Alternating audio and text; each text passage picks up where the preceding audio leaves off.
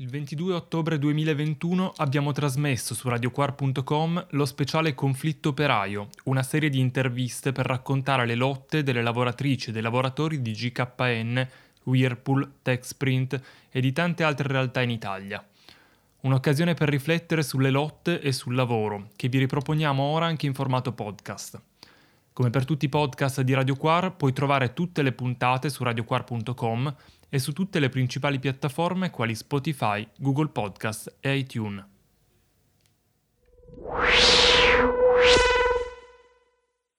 Allora, denunci le condizioni di sfruttamento, di negazione dei diritti, addirittura infiltrazioni criminali e per risposta ricevi licenziamenti, arresti, eh, lavoratori inquisiti. Eh, continuiamo questo viaggio nel protagonismo operaio di queste settimane qui su Radio Quare e parliamo della vertenza Tech Sprint di Prato, eh, che pochi giorni fa ha segnato fortunatamente un punto a favore dei lavoratori con la revoca di un primo licenziamento. Ma a farci raccontare l'origine di questa lotta abbiamo eh, qui con noi Sara Caudiero del Sicobas di Prato, con me c'è Salvatore. Ciao Sara, benvenuta e grazie prima di tutto della tua disponibilità.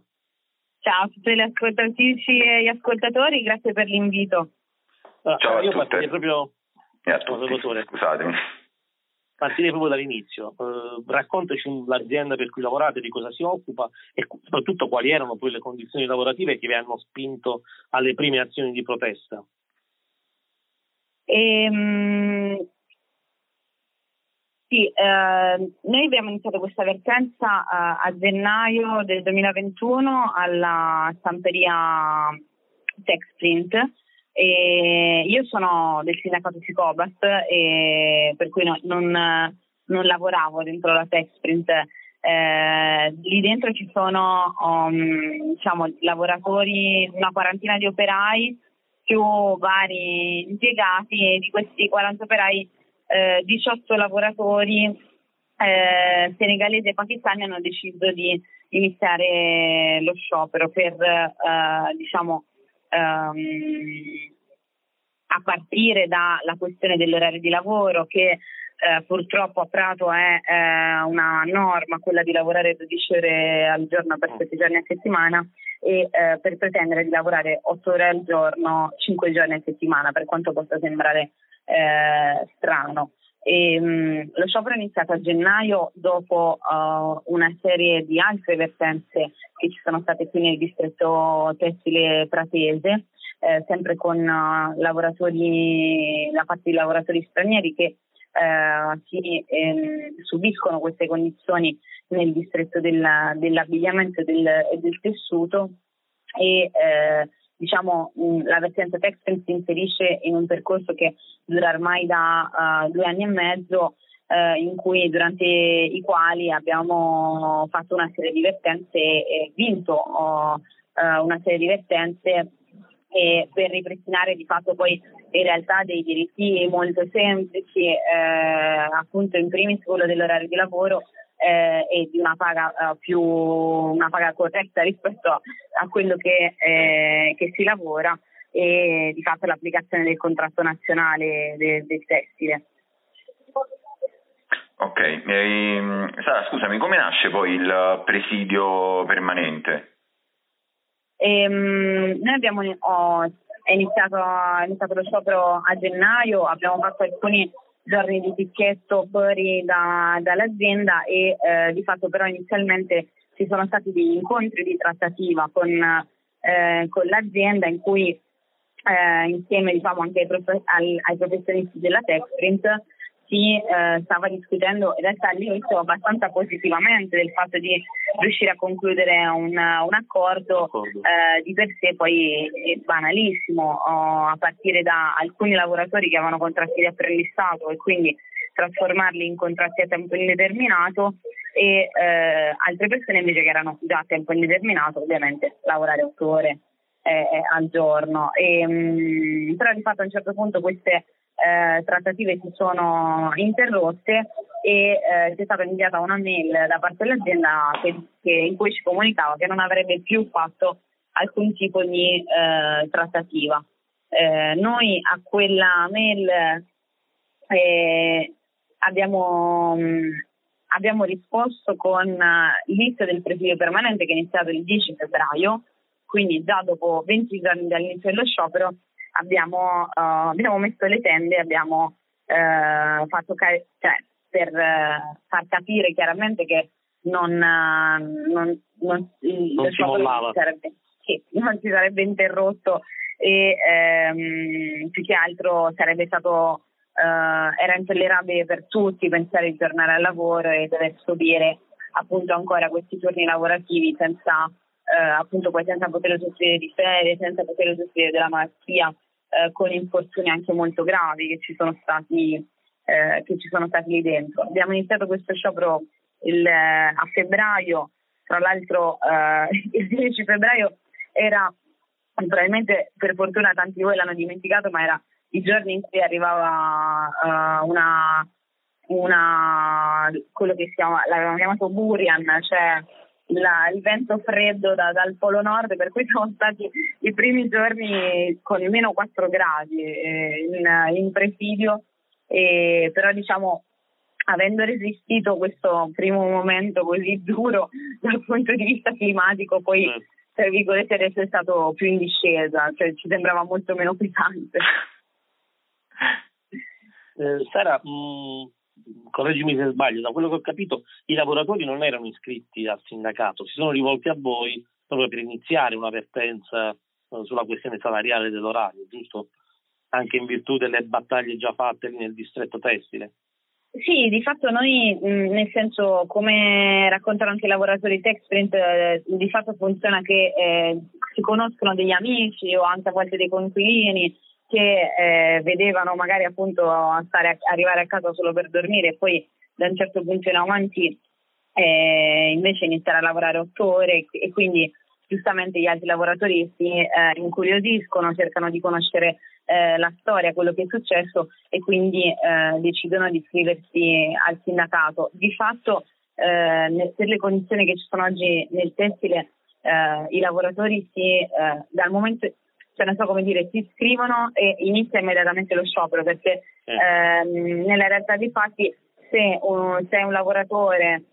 con un contratto grigio, nel senso che eh, hai un contratto da 4 ore ma ne lavori 12 o magari addirittura non c'è il contratto, eh, dal momento in cui ti iscrivi a un sindacato eh, immediatamente eh, l'azienda cerca di buttarti fuori, cioè nel senso il suo ehm, l'intento immediato è cercare di eh, farti, farti andare via, farti uscire, anche per non eh, no, per far sì che tu non abbia possibilità anche di parlare con altri lavoratori dentro. E per cui diciamo che il lavoro precedente all'inizio dello sciopero è tutto un lavoro clandestino che si fa tra che fanno i lavoratori di appunto eh, cercare di parlare con, con i colleghi, tutto un po' nel, anche nel rischio di eh, poi magari scoprire che parli con la persona sbagliata che va a fare la, la spia certo. al capo. Certo. Eh, però è tutto un lavoro diciamo clandestino che poi dopo si rivela il giorno dell'inizio dello sciopero praticamente. Ci sono anche lavoratori italiani in questa azienda? Nell'azienda TechPrint? Sì. sì. ci sono lavoratori italiani, ci sono lavoratori italiani apprendisti anche e che principalmente fanno un lavoro di amministrazione e anche di grafica perché la Texent impegna diciamo, le, le, stampe che poi fa su, sui mm. tessuti e purtroppo in altre situazioni diciamo che eh, i lavoratori italiani spesso hanno questi ruoli qui o lavorano nell'amministrazione o a volte sono sì. eh, lavoratori che prima lavoravano nell'azienda quando era conduzione italiana a volte addirittura erano anche i datori di lavoro quando nelle aziende a conduzione italiana e poi dopo eh, certo, molto spesso sì. quando vengono, quando vengono eh, comprate da, da datori di lavoro cinesi rimangono a lavorare lì come dipendenti. In passato diciamo, abbiamo avuto situazioni diciamo, più fortunate in cui a volte erano gli stessi lavoratori italiani che provano a parlare con eh, lavoratori che comunque lavoratori italiani che hanno condizioni comunque diverse e mm, che però provavano a parlare anche con lavoratori che vedevano lavorare in queste condizioni dicendo guardate è meglio se entrate in un sindacato, però oh, di fatto quella della Split non è stata questa esperienza, purtroppo una situazione in cui si vede veramente un atteggiamento no, individualista eh, e anche molto incentrato su se stessi che purtroppo con cui di fatto purtroppo veniamo formati e, sempre più spinti in questa direzione in cui di fatto persone anche giovani eh, italiani che eh, appunto vedono che eh, i loro colleghi che però magari non parlano italiano sono costretti a stare lì anche la notte da, dalle 9 di sera alle 9 di mattina però alla fine no, se, se, non, se non è una cosa che riguarda me personalmente posso anche girarmi dall'altra parte. Certo. Sara, scusami, ci spieghi come nasce e in cosa consisteva la campagna 8x5 che era, nacque proprio all'inizio dell'anno? Ma ehm, in realtà la campagna 8x5 nasce eh, in autunno, nelle due vertenze che abbiamo fatto prima, e, ehm, cioè di fatto noi tutte le vertenze che abbiamo fatto erano molto incentrate sulla questione delle ovviamente della fine della, de, di questi straordinari eh, lunghissimi, ovviamente non pagati, e, eh, però ci interrogavamo un po' su come creare anche una, uh, uno, uno, slogan diciamo anche semplice, no? di, immediato e, uh, e molto semplicemente eh, una sera prima di iniziare uno sciopero in una, sempre in una tintoria eh, di quest'autunno e io ho preso un pezzo di cartone, ci ho scritto 8, 8 per 5 sopra, ho detto dai passiamolo domani questo eh, vediamo cosa succede e eh, è raccolto l'entusiasmo dei, dei, lavoratori, nel senso che ehm, per, per, i lavoratori stessi eh, sono delle parole eh, molto semplici, comunque è la semplificazione di un concetto cioè, che però sintetizza. Eh, sintetizza in realtà qualcosa che, che va in realtà per quanto semplice a intaccare tutto un sistema di, di, di produzione su questo territorio che appunto eh, tanti di noi, compresa me, io vorrei poter dire anche 6 ore, 4 ore per 5, nemmeno 8, però nella realtà dei fatti a, oggi in questo momento a Prato nel distretto tessile lavorare eh, 40 ore a settimana se, con la paga normale che sono 1200-1300 euro vuol dire eh, in realtà andare a, a, intaccare tutto un sistema che si fonda su, eh, sullo sfruttamento sulla manodopera con costi bassissimi e che entra poi nelle filiere dell'abbigliamento globali anche di grandi firme. Che io voglio ricordare che Prato è, è uno dei distretti più importanti d'Europa, esporta, uh, esporta in Francia, in Germania, in Inghilterra. Non stiamo parlando di una realtà piccola per quanto Prato sia un po' nascosta, diciamo, sembra può sembrare un piccolo paese, ma in realtà fa, è una città con 200.000 abitanti, è, è una città importante e è uno dei centri industriali d'Italia. Certo. Eh, Sara, la, il 3 settembre, quindi qualche mese fa, eh, avete fatto questo presidio in piazza davanti al comune di Prato, rivendicavate l'attenzione delle istituzioni, informazioni di sostegno a quella che era la vostra, che, che è la vostra lotta. Eh, presidio che poi è stato sgomberato in maniera molto violenta, eh, sono susseguite anche eh, in lavoratori inquisiti e quant'altro. Allora ti chiedo eh, la risposta, diciamo dire, uno normalmente si aspetta la solidarietà del sindaco, chi per lui, invece avete, vi hanno mandato le forze dell'ordine. Eh, quali sono state le risposte, se ci sono state, della politica, delle istituzioni, eh, quale sostegno poi più allargato nella città di Prato, nel, tra, tra, i lavoratori diciamo anche di, di altre aziende, se c'è stato?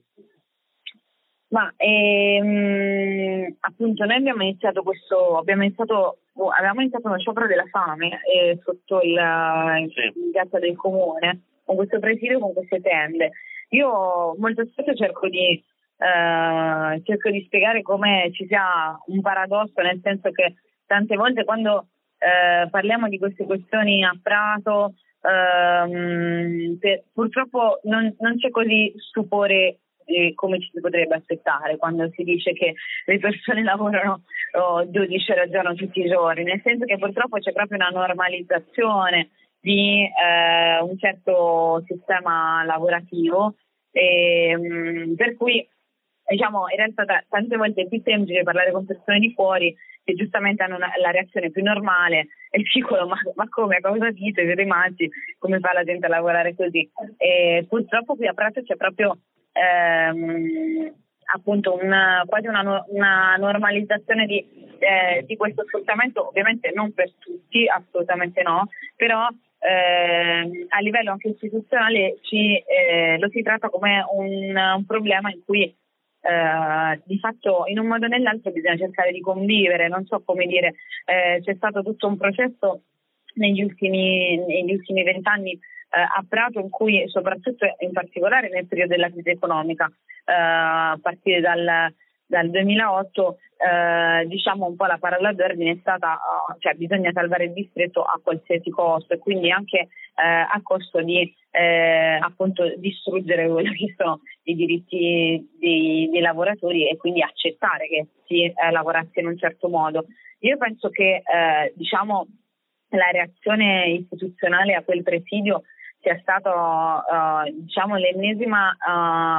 eh, non so come dire, la verifica del fatto che in realtà stiamo puntando nella direzione giusta, nel senso che eh, tocchiamo un tasso dolentissimo per la città, per il distretto industriale, eh, andiamo a, a, a, parlare, a scoperchiare, a ehm, no, tirare fuori anche dall'ombra eh, un, un tema molto molto molto problematico per la città di Prato e che eh, sempre in qualche modo si cerca di mettere sotto il tappeto, di, mettere, eh, no, di, di, far rimanere dietro le quinte. È un po' il senso del lavoro che, eh, che, noi, che noi, facciamo negli ultimi anni, cioè eh, riportare al centro, cioè,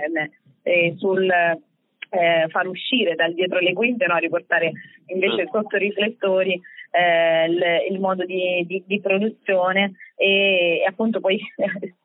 ci sono queste reazioni anche eh, assolutamente spropositate, è stato un qualcosa che ci ha, ci ha sconvolto, eravamo siamo stati svegliati mentre, cioè siamo stati sgomberati mentre dormivamo alle 6 di mattina, siamo stati portati in questura scalzi, sono state arrestate quattro persone, eh, nel senso in un contesto in cui di fatto non stava accadendo assolutamente nulla, cioè eh, col sindaco che diceva cioè, eravamo un problema di ordine pubblico, eravamo eh, cioè 10 persone che non mangiavano eh, con un gazebo in piazza che eh, di fatto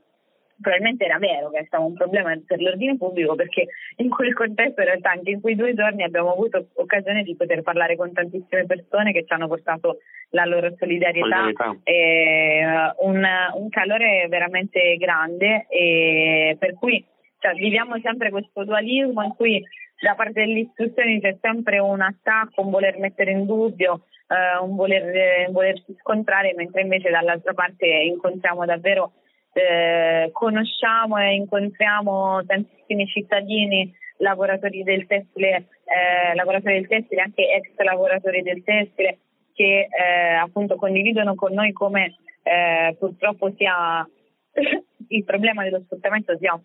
un problema endemico storicamente del distretto, uh, del, del distretto tessile. Eh, e poi ovviamente la, la solidarietà dei, di altri lavoratori, penso al magazzino di UPS che è esattamente a fianco alla TechSprint dove ci sono lavoratori sindacali da CGL che eh, sono sempre stati al nostro fianco e ovviamente lavoratori della GKN che è una, è una fabbrica diciamo con cui il nostro percorso era, era nato prima da, che, eh, la fabbrica, uh, che la fabbrica chiudesse, che poi venisse occupata, però eh, diciamo un filo che, che, ci lega già da prima eh, con, uh, con le, le, spaghettate, le feste eh, lì a, al presidio con i lavoratori della GKM e eh, tutto quello che, che, che c'è stato in, in questi mesi e il supporto importantissimo che c'è stato da parte del, del collettivo di fabbrica e dei lavoratori della, della GKN.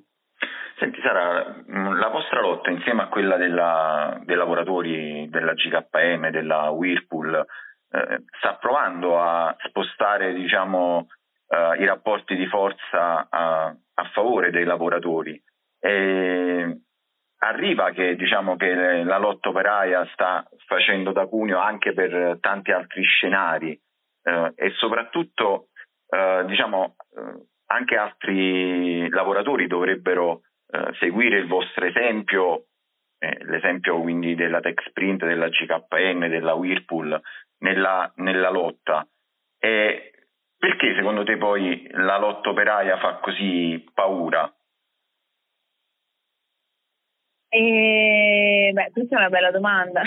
nel senso che io cioè, sicuramente penso abbiamo visto come a partire da, uh, dalla crisi pandemica il tema del lavoro è, è, ritornato ad essere un tema centrale nella, nel dibattito pubblico. Io lo, lo, dico tante volte, purtroppo diciamo, l'unico, l'unico pregio di questa pandemia è che per fortuna nessuno più parla degli immigrati, del problema degli immigrati, l'abbiamo dimenticato, e per fortuna. Eh, dico io, e, e, invece è diventato centrale la questione del lavoro. Io penso eh, probabilmente a partire dal dibattito che c'è stato durante il lockdown su eh, no, lavori, eh, quello che era essenziale, non essenziale, sì. lavoratori certo. costretti a continuare a lavorare durante la pandemia ed è stata una spinta comunque eh, di cioè una, un trampolino uh, attraverso cui uh, appunto si è, eh, si è, ricominciato a vedere la centralità del lavoro e eh, probabilmente anche i lavoratori stessi hanno ricominciato a percepire la propria centralità, no? dal momento in cui non potevano più andare a lavorare, dal momento in cui le persone dovevano stare chiuse in casa, ci siamo accorti di come poi tante cose non funzionavano e, e non si andava avanti. È una cosa molto semplice secondo me, però ha un, ha, ha dato una spinta in questa direzione e eh, che pian piano poi eh, io penso sia, sia cresciuta. E mh, mm, queste lotte, eh, cioè, appunto, non solo rispetto alle lotte che ci sono state, ma anche per esempio gli infortuni sul lavoro, che, eh, di cui eh, per fortuna si discute e, e, ci si cerca di confrontare quando fino a appunto un anno e mezzo fa era un qualcosa di completamente invisibile e, e non cioè, qui purtroppo sono, sono molto dura, però non fregava nulla a nessuno. E, mentre invece mi sembra siamo in una fase molto, eh, molto diversa questa e eh, una fase in cui appunto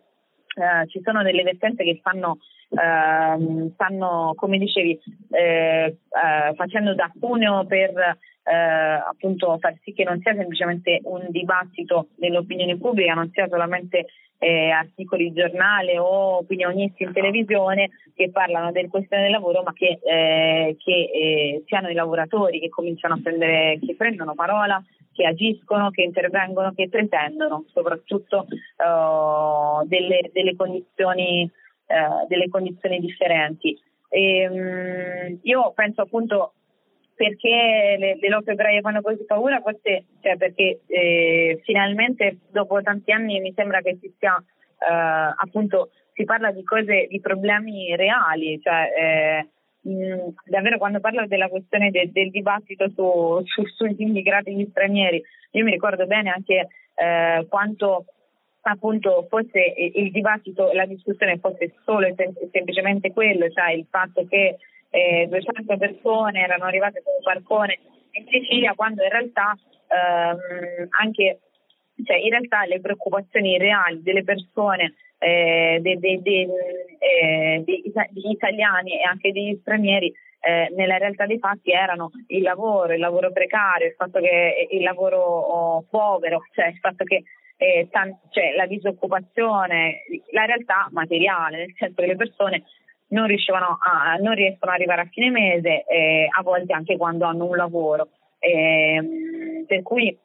ovviamente nel senso fa paura perché va a toccare quelli che sono oh, dei, dei, dei, dei, nodi centrali per uh, il nostro paese che eh, appunto mh, negli ultimi cioè, che vede che ha visto un impoverimento continuo oh, dei, dei, lavoratori in Italia che di fatto oh, negli ultimi anni non si è mai dato nessun tipo di prospettiva uh, su, di, di, cambiamento in questo senso, ma eh, con la speranza che eh, di fatto si potesse continuare in questo modo qui senza che nessuno dicesse mai nulla. E che tutti continuassero ad avere no, solo paura di questo, di questo mostro della, de, della delocalizzazione che, con cui ci hanno eh, tenuto molto, cioè, hanno tenuto in tanti eh, nel silenzio con questo ricatto no, del dire ah no ma se andrai a chiedere di più sposteranno la fabbrica da un'altra parte. Ma se eh, appunto appena farai una rivendicazione ti butteranno fuori non troverai lavoro. Eh, io penso che oggi ci siano delle condizioni diverse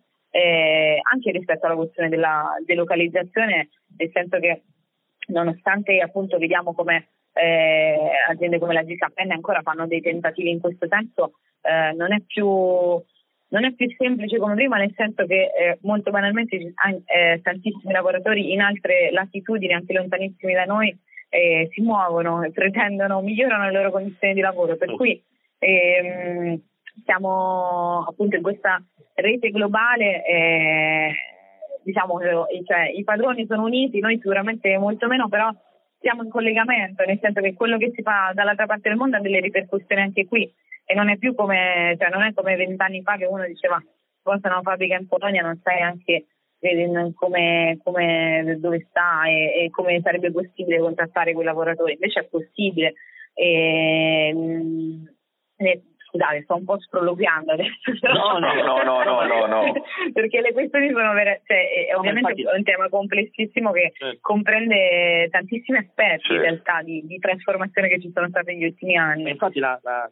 in qualche modo la forza stessa di queste, chiamiamole così, vertenze è che a differenza di lì dove ti eh, confronti con una crisi produttiva, i vostri siti sono, anche quello GKN, sono siti produttivi, hanno, hanno commesse e, e, sono le scelte legate appunto a un voler eh, più possibile eh, schiacciare i diritti, i salari per, nel caso del GKN, dire, gli interessi sono tutti finanziari di spostare, di chiudere un sito, ma eh, appunto viene meno anche la logica, sai, un'azienda in crisi non produce, che facciamo? Qui certo. sono scelte di tutta altra logica. La cosa che volevo chiederti è che appunto anche di fronte a questo noi abbiamo anni alle spalle in cui ci hanno raccontato, soprattutto quelli che dire, nella rappresentanza politica hanno sganciato la propria azione da un un legame di classe, chiamiamolo così, o almeno un presidio sociale. Ci hanno raccontato che gli operai non c'erano più, che il lavoro era cambiato, poi invece gli operai riconquistano eh, la voce in maniera così forte, impongono, come dici tu, temi che sono sia quelli quotidiani ma che richiamano a quelle che sono le regole oggi nel mercato del capitale eh, e in qualche modo stanno anche coprendo, richiamando eh, chi in quella sinistra della rappresentanza politica nemmeno si riconosce più. La manifestazione in questo senso di Firenze penso sia stata un'esperienza dire, paradigmatica, diciamo così, di, di, quanta partecipazione, consenso, presenza fisica hanno richiamato eh, città, da, anche da, da, altri territori. Raccontaci quell'esperienza e quello che secondo te dire, quella giornata ha in qualche modo rappresentato, oltre appunto il sostegno, quello vivo per la vostra attività divertenziale. Ma eh, la manifestazione di Giacomo è stata una manifestazione bellissima, importantissima. Io appunto quando sono arrivata uh, mi sembrava un po' di, di, una manifestazione un po' d'altri tempi, non so come dire, poi io non so vecchissima, nel senso che sono cresciuta politicamente nelle manifestazioni contro la riforma Gelmini nel 2008, per cui ehm, mi, ha, mi, ha, ricordato un po' quello, un po' quel, un clima anche diverso, no? Cioè nel senso eh, mi ha proprio stupito come ehm, anche banalmente, anche proprio visivamente eh, quant- cioè, mi, mi, interrogavo davvero su da quanto tempo non si eh, costruissero delle mobilitazioni di questo, di questo, tipo. Io penso che sia stato un segnale veramente importante all'inizio eh, di, questo, oh, di, questo, autunno e ehm, appunto una risposta eh, importantissima rispetto anche alla, alla questione delle, eh, dei licenziamenti e delle lettere poi della vittoria che c'è stata in tribunale anche per i lavoratori della, della GKN. Certo. E noi, eh, come dicevo appunto, siamo legati alla GKN, eh, siamo una, la, la, stessa famiglia e, delle, e sono due vertenze in realtà tra di loro molto diverse ma eh, molto legate, nel senso che ehm, vivono di una, di una complementarietà, nel senso che da una parte ci sono eh, appunto lavoratori, quelli che chiamavano e che, che, dicono essere lavoratori garantiti, a volte ce li rappresentano anche quasi come dei privilegiati, ma uh, io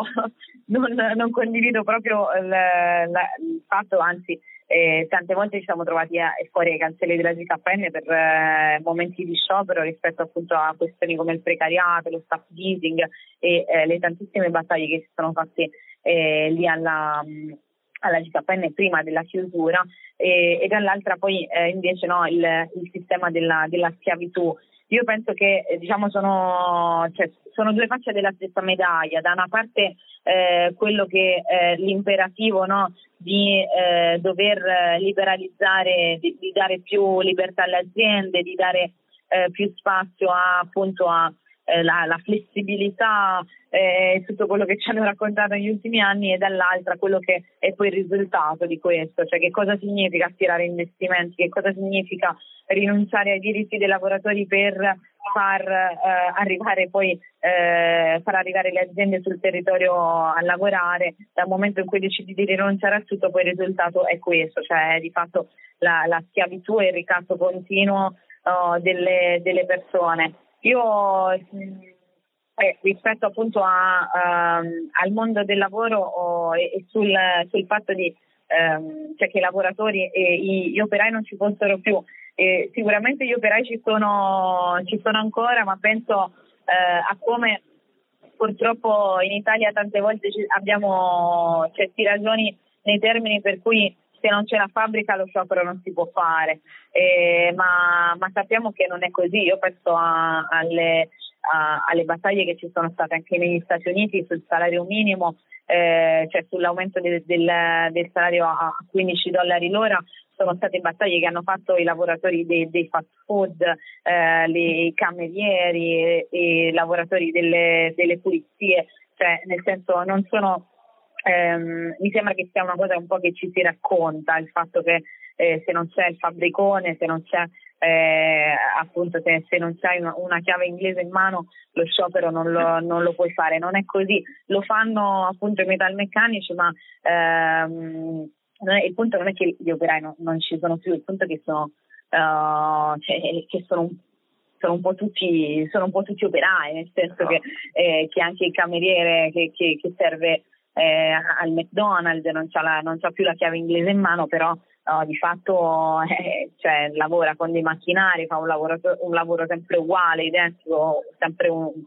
eh, ripetitivo e non ha niente da, da invidiare, tra virgolette, a, a, a, chi lavorava, a, chi lavorava, e chi lavora nelle, nelle fabbriche. Eh, per cui il punto è, è, cambiare proprio punto di vista, cioè ribaltare questa prospettiva eh, e, ma io penso che sia assolutamente nelle, cioè, in una prospettiva futura penso che sia assolutamente eh, possibile. Poi vedremo se eh, appunto a partire da, uh, da, una spinta dal basso ci sarà poi qualcuno che eh, ragionerà anche delle ipotesi di eh, appunto a livello istituzionale anche di rappresentanza si renderà conto della necessità dell'urgenza di fare proprio anche eh, delle istanze che vengono oh, dai lavoratori. Però intanto diciamo, penso che eh, la cosa più importante sia appunto continuare a spingere da sotto, altrimenti eh, poi rischia di, di essere un poco, un poco di paglia. Senti Sara, venendo a questi giorni, c'è stata l'ordinanza emessa proprio due giorni fa dal Tribunale del Lavoro di Prato, prima l'hai anticipato, perché le motivazioni eh, diciamo alla base del licenziamento dell'operaio della Texprint non sono legittime e il giudice ha anche ordinato il suo reintegro all'interno dell'azienda. Eh, dopo questa sentenza, eh, cosa aspetta diciamo, a, agli operai della Texprint e soprattutto cosa chiederanno alla Texprint? Quali sono le loro rivendicazioni per il futuro, diciamo. Ma ehm, questa sentenza del Tribunale appunto è stato un, un passaggio eh, importantissimo di questa lotta, ma eh, diciamo che comunque non, non, non, si ferma. Io adesso vi sto parlando da, davanti al, all'ispettorato del lavoro, abbiamo fatto un presidio anche questa mattina perché stiamo ancora chiedendo che il verbale dell'ispettorato venga pubblicato eh, perché ehm, appunto da otto mesi stiamo aspettando questo verbale e ci aspettiamo che ehm, ci sia, uh, venga fatta luce anche su tutta una serie di denunce che hanno fatto uh, i lavoratori. La sentenza del Tribunale è stata molto importante anche uh, a partire dalla pratica dello sciopero che abbiamo portato avanti, che è quello del ticchetto, anche del, del blocco delle merci, eh, che ehm, appunto non viene eh, considerato in questo caso come eh, una pratica violenta eh, perché di fatto non lo è, nel senso che metti il tuo corpo eh, a rischio in realtà eh, mettendolo davanti ai mezzi e non c'è nessun tipo di violenza eh, nel, nel, nel, fare questo e eh, per cui il lavoratore è stato, oh, cioè, cioè la, la, reintegra. Eh, in questo momento qui dobbiamo, mh, bisognerà vedere appunto quale sarà la reazione della Texint se, ehm, che ovviamente ha fatto ricorso, però se eh, di fatto eh, cercheranno, si, se eh, faranno oh, rientrare eh, al, al, lavoro oppure eh, si rifiuteranno e bisognerà fare anche una battaglia su, eh, su quello. E, però appunto di fatto la lotta della Tex Print non, no, non finisce, non so se finirà mai, nel senso che eh, prende in considerazione così tanti aspetti eh, che ehm, può, può, andare a, a, gambe per andare avanti veramente tanto tempo, e, ehm, però appunto ci sono tanti il, i punti di vista eh, dentro cui stiamo continuando questa battaglia con eh, il comune di Prato per avere le residenze, per il fatto che tantissimi lavoratori non riescono ad avere le, la residenza e quindi non hanno accesso al, ehm, al, sistema sanitario, non hanno accesso al welfare, ma penso anche a, ehm, alla questione dei permessi di giorno per sfruttamento, che anche eh, su quello stiamo eh, pretendendo che vengano, ehm, che vengano riconosciuti. Per cui di fatto oh, la lotta non, non, non, non, si ferma, il prossimo appuntamento sarà eh, un meeting eh, che, che, faremo di due giorni, il 9 e il 10 ottobre qui a Prato, per eh, appunto discutere insieme e confrontarsi con eh, le tantissime persone solidali, lavoratori che ci hanno sostenuto, sono stati con noi in questa lotta e ehm, per darci una prospettiva anche su, sul futuro, sul lungo periodo, su come portare avanti questa, la lotta allo sfruttamento, ma anche eh, per eh, appunto il diritto alla, alla, salute sul lavoro, a, ehm, al diritto a non vedere eh, il territorio martoriato dalle, dalle aziende, quindi eh, la questione ambientale e eh, ovviamente poi anche eh, più nello specifico rispetto ai lavoratori stranieri e tutte le problematiche che ci sono per rimanere sul territorio e non subire quel ricatto che poi appunto porta eh, tante persone a accettare qualsiasi condizione certo. pur di avere anche un contratto a due ore. Mm. Eh, per cui appunto la, la prospettiva è ancora di, di, lungo, di, lungo, raggio e vedremo un po' cosa, cosa ci aspetta nei prossimi giorni. Bene Sara, noi ti ringraziamo davvero tanto, buon lavoro a te e ai tuoi compagni ovviamente, eh, magari torniamo a sentirci con con esiti ancora migliori della vostra, della vostra lotta. Speriamo, vi ringrazio molto, grazie a tutti, saluto tutti le ascoltatrici e ascoltatori e un saluto. Grazie, grazie a te ancora. Quello che hai ascoltato è Conflitto Operaio, il podcast di Radio Quar sul lavoro e le lotte di lavoratrici e lavoratori. Puoi trovare tutte le puntate del podcast e molto altro su radioquar.com e sulle principali piattaforme quali Spotify, Google Podcast e iTunes. Ti invitiamo a seguirci anche su Twitter, Instagram e Facebook cercando la pagina Radio Quar, a scriverci i tuoi commenti su radioquar.org e ti diamo appuntamento alla prossima settimana con la prossima puntata.